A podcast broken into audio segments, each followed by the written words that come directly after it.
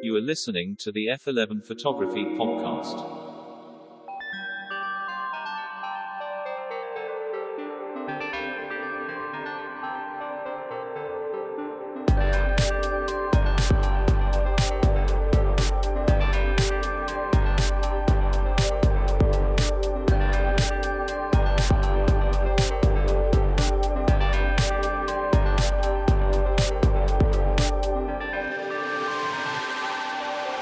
The chasers of light, to the purveyors of pictures, to all of you listening from around the world, this is the F11 Photography Podcast. I am your host, Kevin Deal. Notably absent once again, one Brandon Gorrie. Don't worry, kids. Brandon will be back in studio for our next pod. He's just neck deep in projects. So I gave him a couple of pods off so he can get caught up on those. And uh, I'm just going to talk about things that I think are cool. And that's what I'm going to do today because the Fuji X Summit occurred yesterday. I'll tell a story about that and the announcement of the Fuji GFX 100 Mark II. But first, I want to talk about something that kind of pisses me off. Uh, there are people who solicit you, they end up uh, emailing you. And if you're a small business owner or a photographer, you probably deal with this all the time. People go look around for, uh, you know, businesses, photography businesses, and they of course have some product they want to sell you, and then they end up in your your junk filter or whatever. But they they solicit you for things, and whatever that's the game you play. You're a small business owner, uh, you know that's that's what you're gonna encounter. But having a sales background, having a history in sales, uh, something that absolutely drives me crazy is over aggressive salespeople. And of course, as you've heard in uh, recent episodes of when I bought my car, I can sniff these people out from a thousand miles away with my background. And so uh, there's a part of me that likes to toy with them because I'm kind of a, a sadist in that way. I like to mess with them. But uh, this guy, like, emails me about some sort of marketing, video marketing to help improve my brand, yada, yada, yada. It's just garbage, right? It's something I'm not interested in, but he keeps emailing me. And just if you're in sales and you're listening to this, just a, a, a little bit of advice from Uncle Kevin, which is don't do the email somebody and then two days later email and go just checking back in or circling back around or did you get my email? You sound desperate. You have what's called commission breath and commission breath is somebody who sounds like they're desperate for a sale and not actually invested in you know helping out a client or whatever. So just don't try that method. Well this guy totally was trying that method and he actually took it a step further and you know as i get older i'm seeing new techniques for sales come out and so i want to stay fresh on them so in this case i saw this guy super aggressive with me and in one of his emails, he actually uh, input my website as thumbnails within videos, like embedded my my website within these videos. And of course, I, I wanted to learn a little bit more about it, so I actually clicked on the video that he made uh, with my uh, with my website embedded in there. And, of course, I, I, immediately saw that, oh, this is just a template. He's speaking in generalities. He's like, I can help your website out. Now I can help Kevin Deal Photography out. And he just kind of inserts pieces of my website in to make it look like he made this really beautiful presentation video that integrates my, my website and helps me imagine myself using his product. Of course, uh, it wasn't anything I was interested in, but I was just like, oh, wow, okay, I'm seeing how these people are marketing now. And okay, now I have that knowledge. Great. Well, not but 10 minutes later, I go into my inbox. He's like, I see you, I see you clicked on the link to the video I sent. Now I'm pissed. Uh, and so I just responded back and I said, dude, fuck you. Stop emailing me. Go away and stop contacting me. And another thing that uh, I, I, saw in his emails that stood out to me is he kept saying, Oh, I see you follow such and such company on LinkedIn. Well, first of all, I didn't recognize the company he said I followed on LinkedIn. And secondly, I don't use LinkedIn. I haven't used LinkedIn in probably five or six years. And honestly, unless you're looking for a job, nobody uses LinkedIn. You see those people who are, who are super active on LinkedIn, they look like they're, you know, uh, go getters and industry leaders. They're not. They're people who are looking for their next job. And so they have to present themselves in such a way that, oh, look at me, I'm this industry leader and I'm a go get them type of person. And so that's their way of kind of casting a net to hopefully get a company to pull them in and give them a job because they're miserable at the job that they're currently at. Now, there are small exceptions to that rule. But in general, most people who are super active on LinkedIn are actively looking for a job. Speaking of jobs, a job that uh, is laborious to me is uh, color grading video. And that's why I want to talk about our sponsor, which is Gamut, gamut.io. Uh, Gamut makes LUTs. So if you are like me and you're a stills photographer, finding yourself making YouTube videos and you're like really foreign to color grading video, or maybe you're in a creative rut, go get yourself a LUT.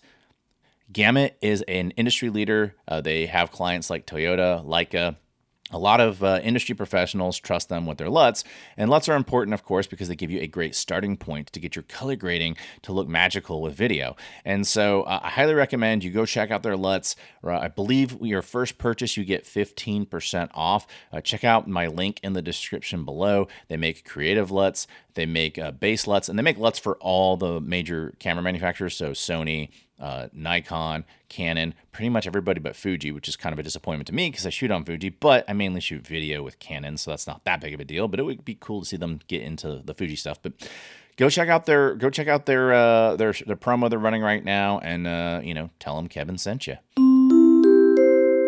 You are listening to the F11 Photography Podcast. I want to talk about the announcement that just came down, which is the Fuji. Uh, GFX 100 Mark II. So I had to go to Houston yesterday and I had to get up super early to do it. Well, the the X Summit was actually being held in Stockholm, Sweden, and it started at 4:30 a.m. local time, which that's about when I had to get up. So I actually uh, logged into Pal2Tech, and if you're not familiar with Pal2Tech, Pal2Tech is an awesome YouTube personality. Uh, he had a live stream where he was just commenting on the Fuji live stream for the X Summit, and so uh, Pal2Tech, really great resource for anything Fuji related. I've learned a lot about my own cameras from him, but uh, I thought, hey, I just have that running in the background while I drive to Houston from Austin. It's about a two, uh, sorry, a two and a half, three hour drive. And so I had Pal2Tech running in the background. Uh, the Fuji X Summit was going, and I saw them announce the new GFX 100 uh, Mark II. So, what we're going to talk about in this episode today, there's kind of three categories. Uh, first of all, to set the scene, I actually made a YouTube video back at the beginning of this year in January uh, where I said, hey, here's my wish list for the GFX 100S Mark II, which had not yet been announced or even conceptualized. There was no rumors on it. And, but I just decided I wanted to make a video on it because, as a GFX 100S Mark II owner who at that point had had it for over a year, I finally had uh, the ability to formulate opinions about this camera and come up with, in my opinion, some concrete requests that I wanted to see the camera adopt in its next version. And in the comments, users chimed in with, Well, I want to see this, I want to see that. And so I compiled a list of things that I wanted Fuji and people who in the comments wanted to see Fuji implement in their next uh, version of the GFX and I have them and I'm going to share them in this episode. And we're going to see how close Fuji got to that mark. It's basically three categories there are things that we asked for that we got, things that we asked for that we didn't get, and things that we didn't know that we needed that Fuji decided that we needed that they gave us anyway. And so let's talk about those things right now. My GFX 100S. I love the camera. It takes amazing photos. And when I nail with it, everything looks like it uh, belongs in my portfolio. It's just a gorgeous camera. I've I've uh, hailed it and praised it ad nauseum on this pod, so I'm not going to go too in depth on that. But some of the shortcomings of it, the autofocus on it, not great. Uh, it overheated. I took it to some weddings and it overheated, and uh, I couldn't even get to the bride walking down the aisle. And so I had to pull out my R5 and shoot uh, most of the wedding with that. I still took shots of the bride and groom and their portraits, and so that all worked out. Uh, I thought that the dual SD cards on the GFX were inadequate. If you go by the fastest SD cards in the world, they still don't handle 102 megapixel files very quickly, especially if you're shooting in drive mode or you have a model flow posing. So that that's unfortunate. Um, they don't protect the sensor. It's a dust magnet. Uh, that was something that was on the list. Uh, we had no directional pad on the 100S. Uh, I wanted to see cameras add tracking, not like uh, tracking subjects, but like tracking in case the camera gets stolen. Higher frames per second, yada yada yada yada. There's a lot of a lot of things that we asked for. So let's talk about what they gave us. They gave us a 102 megapixel sensor, but it's a new sensor and it had to be a new sensor because thankfully they did improve the autofocus. And when I saw the X Summit, I saw the eye detect on it and it looked pretty darn good. They added tracking, and tracking is important. Apparently, the same algorithms coming out of the XH2, the same algorithms coming out of the XT5.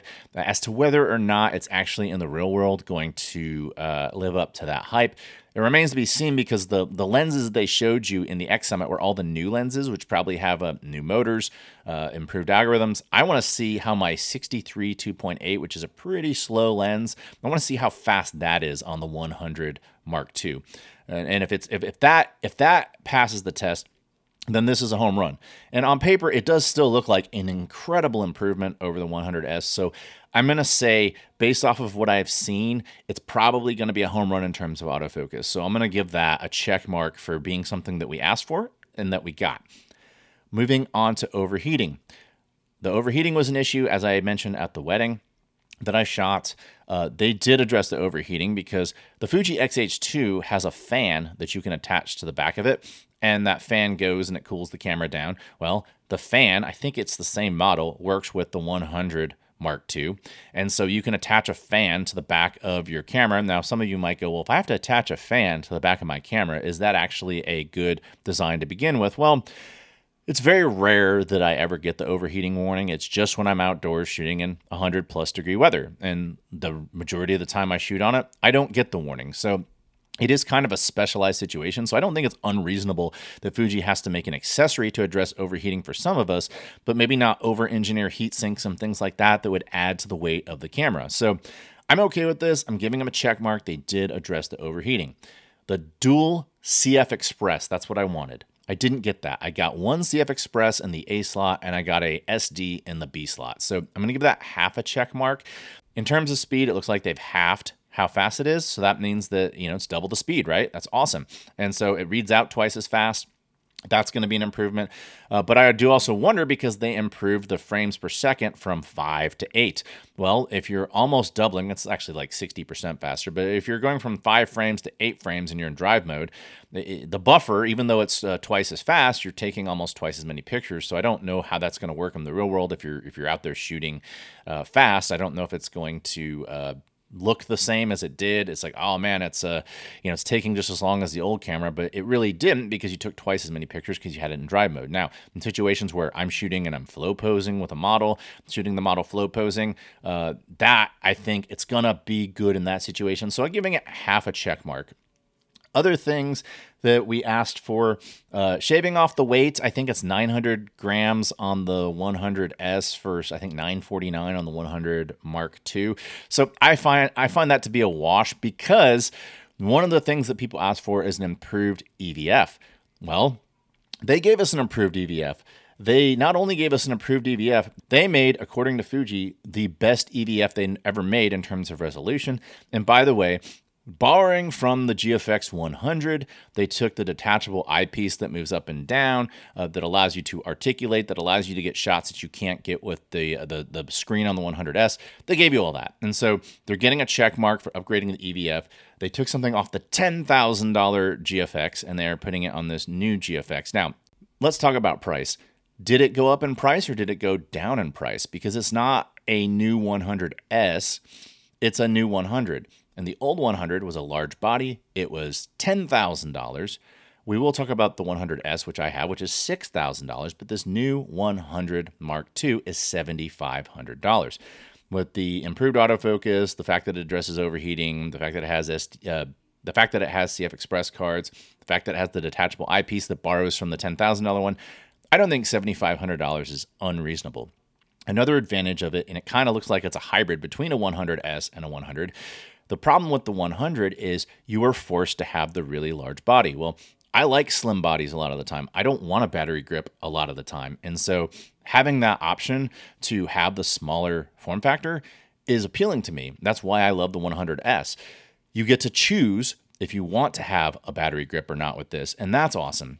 And so, if you have a job where you need the battery grip, you can go out and buy the $500 battery grip. And you're probably thinking, well, if it's a $500 battery grip, it probably doesn't have the file transfer, uh, the wireless file transferring, and the wireless tethering built into it because it's only $500. And when you go look at the XH2's battery grip that does a wireless transfer, that was $1,000. Well, Great news. You don't need the battery grip to do the wireless file transfer because Fuji finally understood that if they're to get this frame.io technology to take off, they can't rely on people to spend $1,000 on a freaking uh, battery grip.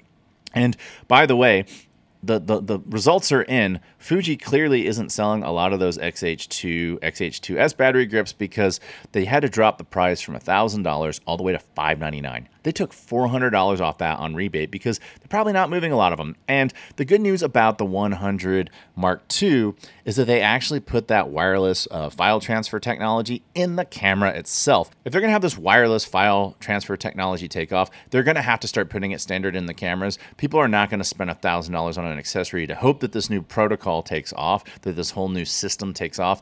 And so giving Fuji props for being smart enough to put that on this camera. Please put that on all your cameras moving forward. That technology, uh, and then maybe we'll we'll take advantage of this new Frame.io technology. Hey, this is Vanessa Joy, and you're listening to the F11 Photography Podcast. One thing I want to talk about, if you look at this release, uh, if you look at it with a 50,000 foot view, okay, uh, Fuji was really trying to be more inclusive in this release because the power of the GFX sensor, I mean, it can do so many types of photography well in terms of image quality, but it lacked in so many other areas. And the big area it lacked was speed. They improved the, the frames per second, they improved the buffer size. Obviously, they improved the autofocus. They have tracking now for wildlife, for planes, automobiles, etc. And of course, that was a commitment to wildlife photographers. That was a commitment to sports photographers. But that still falls a bit short because you still have to have the lenses. And so we're going to talk about the lenses here in a bit. Fuji did commit to lenses, and that's great. But we're going to talk about the biggest surprise that Fuji kind of forced us on but we're going to talk about the biggest surprise that Fuji kind of forced on us, the thing we didn't know that we needed uh, for a lot of people. Fuji is going all in on video. Uh, personally, I didn't buy my GFX for the video capabilities. I've only used my GFX for video once because I had a, a, shot where I had to do like four cameras and I just needed an extra camera. And I was like, well, my Fuji GFX does uh, 4K video, so I'll just have that be my, my other shot, my, my, my fourth shot. And it did a great job, by the way. It looked really beautiful. I applied the film simulations to the shot. It looked gorgeous. But uh, that's not why people buy GFX cameras. Now, Fuji is rolling the dice saying that that's not true. You're going to do it now, buddy. And so uh, they decided that they're going to make it 8K, 30 frames per second. Uh, they're going to allow you to record to an SSD card externally with the um, with a USB C. They're doing ProRes. Uh, they have an anamorphic mode. They have a Premista mode, 35 millimeter formats. They've improved the, the stops of IBIS from six stops to eight stops. Uh, with the new screen, things are going to look a little nicer.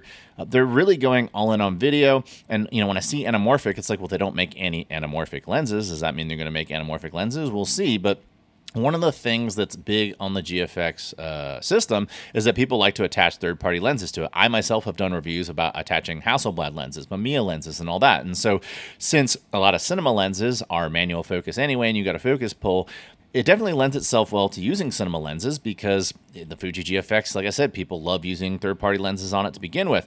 And so, uh, it looks like it's compatible with the Fujinon uh, cinema lenses any cinema lenses you want to attach to it, you can. Uh, obviously, the weird thing about it is you're not shooting medium format video. You can't cover the whole sensor because video formats don't cover the whole sensor. They're 16 by 9 or they're anamorphic. And so there's going to be bars on the top, bars on the bottom. But they're going all in on it. And uh, kudos to them. I actually hope that they, they do well with it. And they even have uh, stereoscopes, things like that, that are, are going to allow you to uh, monitor your video better. Which, eh, like I said, congratulations to Fuji. Uh, hopefully, five years from now, we look back and Fuji it has a bigger slice of the pie in the video world. Do I think that Sony, Canon, Blackmagic, and Red users are going to flock over to, to Fuji? I, am skeptical, to be honest. I don't think that this is going to pan out if you ask me to be a betting man about it. Uh, but hey, I hope I'm wrong because I want competition. It helps the industry out. But uh, personally, I'm shooting Canon for most of my video, and I have no intentions to switch over to Fuji for that, uh, except for my XH2 sometimes. So, but I, I, wish them the best of luck in that, and I, I, hope it, I hope it pans out because it does look like uh, lower noise and stuff like that that you're going to be able to uh, take advantage of certain things of the sensor that may improve video, but there's no guarantees. Let's talk about the lenses. So Fuji introduced a 55 millimeter 1.7. It looks like it has uh, more blades to give smoother bokeh. 55 millimeters, that's right between your 45 and your 63. So it's nestled right there in between your storytelling and your normal field of view. And of course, that also gives you over a stop of depth of field and light uh, collection. So 1.7 versus the 45, which is a 2.8, and the 63, which is a 2.8. So 1.7 is significantly brighter. And from what I've seen in the examples, it works incredibly well with the new autofocus system. But it remains to be seen if the older lenses work as well with the new autofocus system. Now, for architectural photographers, for landscape photographers, uh, for for product photographers, Fuji has finally announced that they're making tilt shift lenses. They're making a 30 millimeter and a 110 millimeter macro tilt shift lens. They're respectively 4,000 for the 30 and 3500 for the 110 and now before you go holy shit that's super expensive. That's how much tilt shift lenses cost. And when you look at these tilt shift lenses uh, obviously they they have to go on a larger sensor. So there's more glass being used there's more metal being used. And so when you go look at nikon and canon tilt shift lenses and compare the prices of those to the fuji these are pretty much right in line with what you'd expect. I think that this is going to be incredible for attracting new types of photographers into the GFX ecosystem. Speaking of the GFX ecosystem and attracting photographers, I talked about frames per second and buffer readouts attracting wildlife photographers and sports photographers, but the one way Fuji has abandoned those people is in lens choices. Up until now, I think 250 millimeters was the longest you could get. Fuji announced that they're going to make a 500 millimeter f5.6 that they're going to release in 2024, which is a commitment to both wildlife and sports photographers alike. So awesome on them to do that. Uh, I can't wait to see uh, how much that lens is going to be and how much it's going to weigh. But I'm excited uh, for those types of photographers as to whether or not it attracts those types of photographers. It remains to be seen. One other comment I want to make on the video side of things is that uh, Fuji also announced that they're going to make a dedicated video zoom lens, which I can't wait to see how that works. Apparently, it's going to be all mechanically driven. I don't know if that means that they're going to have like a focus pulling system built into it or what. Uh, we'll have to wait and see. It's probably not going to be cheap, but maybe something that kind of got lost with all the other announcements is that they are going to uh, put out these two new lenses in 2024. Uh, other things to talk about slightly longer battery life. So uh, I don't know what the shot count is, but they said it's improved battery life. A 30% increase in dynamic range. That's super appealing. I can't wait to see what's up with that. Uh, full size HDMI ports. Thank you for getting with the times, Fuji. You guys did that on my XH2, the XH2S, and I believe the XT5 all have full HDMI ports. Uh, I think also the X, XS20 does. And good job. I can't wait to see Canon uh, finally get with the times and stop using 2010 uh, HDMI ports. Like, seriously, put full size HDMI ports on there if you're a damn professional. Uh, the battery grip I mentioned is 499. Uh, if you need it, you need it. If you don't, you don't. Uh, has a three-way tilt screen. One of my biggest complaints about the old tilt screen on my uh, 100S is if I want to do a vertical shot where I get super low to the ground, the only way I can actually see my shot is if I put my face to the ground. There's no way to articulate the screen to where I can actually see the shot unless I hold my head sideways and it just it doesn't help. And this new screen, they finally addressed that problem. Thank you for on a effing uh, you know $7500 camera figuring that out. Good job. Uh, props, seriously. I'm I'm excited about that. But the other thing I want to talk about the Reala film simulation. That's a big deal. It looks like it's kind of a softer vibe. Uh, maybe it's kind of a complement to a less hard version of uh, Classic Negative. Uh, but I can't wait to see how that turns out. Uh, if Fuji, if you're listening, I really hope you guys put uh, Reala on an update with the XH2. I'm definitely not holding my breath. Uh, I bet you guys aren't going to do it, but uh, if you are listening, please, pretty please do it. This is Katrina Brown, and you're listening to the F11 Photography Podcast. So let's talk about the things that they didn't put on this camera, things that I asked for that they didn't give us. They didn't put a directional pad on it, but you know what? That's not a problem, and here's why. Instead of putting a directional pad on the back where you use your thumb, they actually put uh, three buttons right next to the shutter release. And so you can just move your finger back, like an eighth of an inch and you have three buttons right there. So I actually think that's an improvement over the directional pad. Now, if you absolutely needed the four buttons, you're down to three buttons. So it may be a downgrade for some of you. But for me, I don't actually use all four buttons. I only use three. So for me, this is a perfect upgrade. I consider this an upgrade. And so uh, I'm going to give them a check mark for that. Awesome job. Um, one thing they didn't give us is sensor protection. Uh, all Canon cameras over the price of $1,500, when you turn the camera off, there's a protection there's a protective window that goes down over the sensor. And so if you're changing a lens, you don't have to like take the camera and face it down and do all that best practices stuff where you face face the camera down, change the lens and and attach the new lens. And by the way, even if you do best practices, dust can still kick up and hit your sensor. And the Fuji GFX sensor is massive and it's basically a dust magnet. It's the sensor I have to clean about once every other week. It's a pain in the ass. And if there was ever a camera that needed this feature, it's the Fuji GFX line. And for whatever reason, Fuji decided, no, we're still going to charge you $7,500, but the sensor is just going to be all out there in the open. When you change your lens, everybody's going to see it. It's super massive, 33 by 44 centimeters. It's just uh, actually millimeters. Sorry, it would be huge if it was centimeters. But uh, yeah, 33 by 44 millimeters. That's a big ass sensor.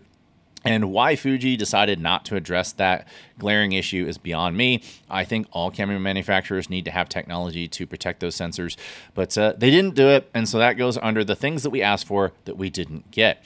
Um, another thing that is an annoyance to me is the 1 125th uh, sync speed with the flash. That sucks. I know it's probably a limitation of physics, but it's still a massive disappointment. And I know if they went to a leaf shutter, that could help address the problem. Uh, you can get faster with leaf shutters, but 1 125th is too slow, and I'm going to explain why. I shoot in the studio, I have sets. Uh, I have to have my fluorescent lights on in my set so people can walk around and not run into those gigantic stands that break your ankles. It's a safety thing.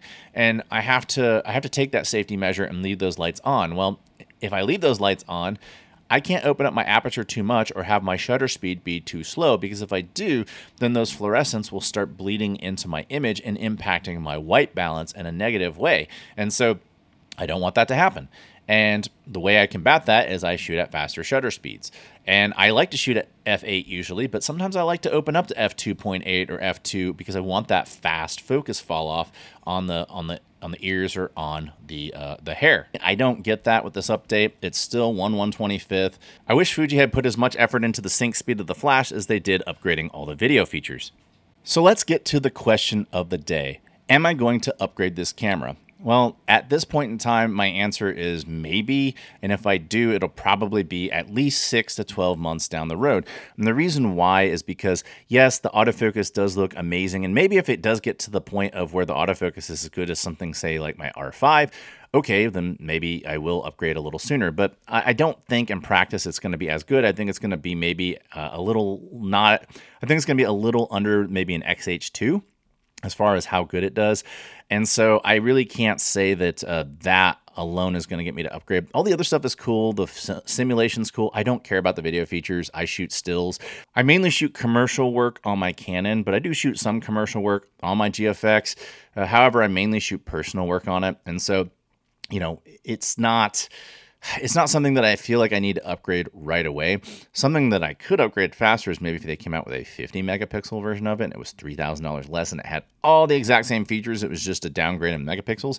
That may actually get me off the uh, off the couch a little sooner to get it but I'm not sure if I want to upgrade at this point in time. If I were starting fresh from scratch and I decided that, um, hey, I want to get into the GFX system, I think this is a no brainer. I think if you're on the fence and you're wondering if you should get into it, this is the time to get into it. But for those of us who bought a year ago, two years ago, I'm not sure if it's quite worth the upgrade. If it were my primary body for commercial work, yes, I would do the upgrade, uh, but it's for personal work. And so just things to consider. Uh, I don't know if this uh, if this recording is going to help you, if this pod is going to help you uh, with your decision process. I just kind of wanted to think about whether or not this is going to be uh, worth it. Uh, something else though that I want to talk about is I, I do think that the grip looks cool on it. The finish on it looks better, which is good because on my 100S, I baby that camera and I'm already seeing like in the corners the paint is starting to to, to wear off a little bit, which is kind of disappointing. I, th- I kind of feel like that's cheap, and I paid six thousand dollars, so I also think that's bullshit. I think that Fuji should have spent more money um, making a better body.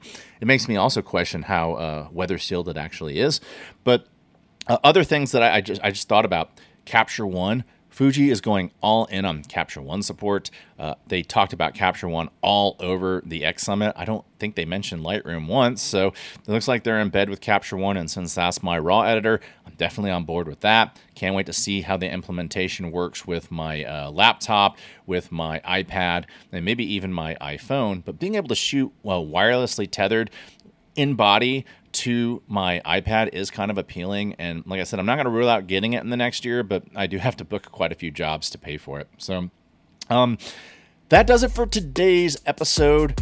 I thank each and every one of you who uh, listened to this episode. Obviously, if you're if you're still listening, you're probably interested in this camera. Whether or not you should get it, I have absolutely no idea. I can't really tell you, but thank you for listening to the pod. Uh, if I could ask you, if you are on Spotify, Apple, give us a five star rating. It increases our visibility and helps the pod grow. And of course, that allows us to uh, make more content for all of you, and it, it, allows us to stick around in the future. Uh, Brandon will be here next time. Uh, check us out at f11pod.com. And until next time, chase light and not algorithms.